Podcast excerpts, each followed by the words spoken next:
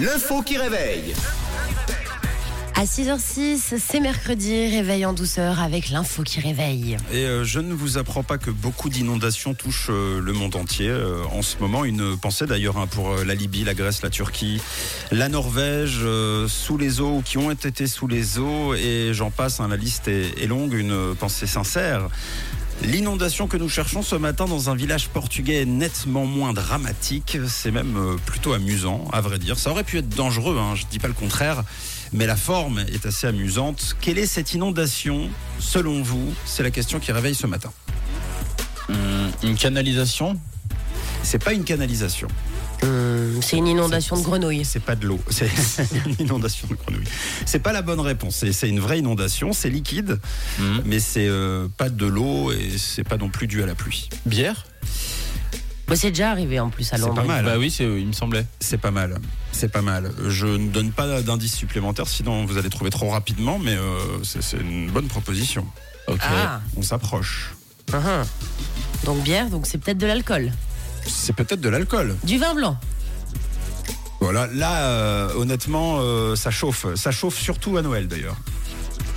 Surtout à Noël. Du vin chaud? Oui, et donc? Du vin rouge. Du vin rouge. C'est une, c'est une bonne réponse. Il a fallu que je, je, je détourne un petit peu l'attention pour euh, pas qu'on qu'on reçoive la, la- la- la bonne réponse trop vite. Oui, excellente réponse.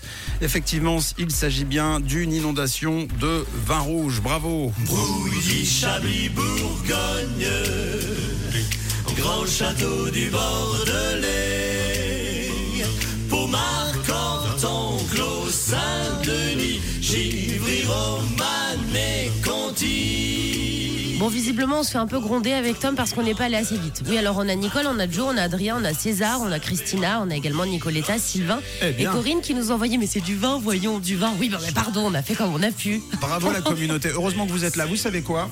Certes, euh, le- les génériques seront un petit peu plus longs, mais je vais troquer Camille et Tom contre vous tous. Donc, par contre, le, le générique risque de durer euh, une dizaine de minutes. Mais merci à vous en tout cas. C'est une bo- bonne réponse. Au Portugal, un village au sud de Porto s'est retrouvé effectivement sous du vin rouge suite à l'éclatement de deux cuves à vin d'une distillerie.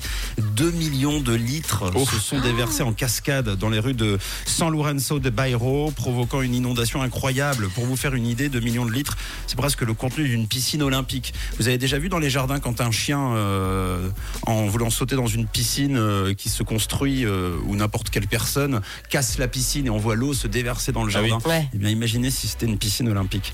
Alors, ça peut paraître amusant dit comme ça, hein, c'est insolite, ça réveille, mais c'est très dangereux. Heureusement, pas de victimes, mais beaucoup de dégâts matériels. Des images impressionnantes ont été partagées sur les réseaux.